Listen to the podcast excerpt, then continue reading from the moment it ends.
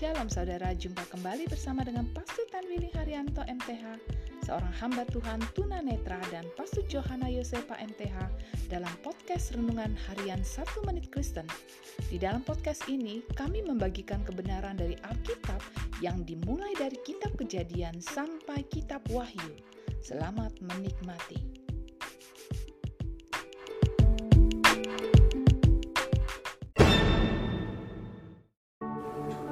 Shalom saudara-saudara yang sangat berharga di hati Tuhan. Firman Allah hari ini mau mengingatkan kita bahwa Allah mempunyai waktu yang tepat.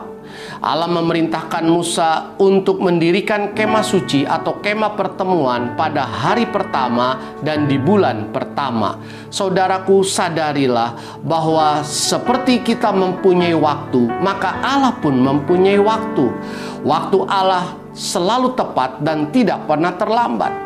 Jika saudara hari ini sedang menghadapi sebuah proses kehidupan, bersabarlah untuk menunggu waktu Allah.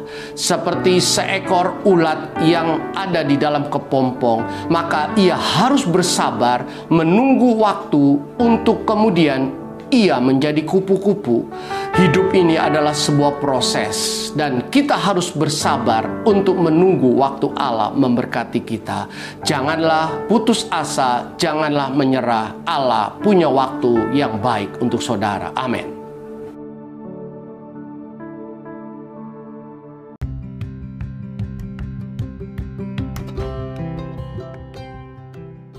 Terima kasih saudara telah mengikuti podcast Renungan Harian 1 Menit Kristen.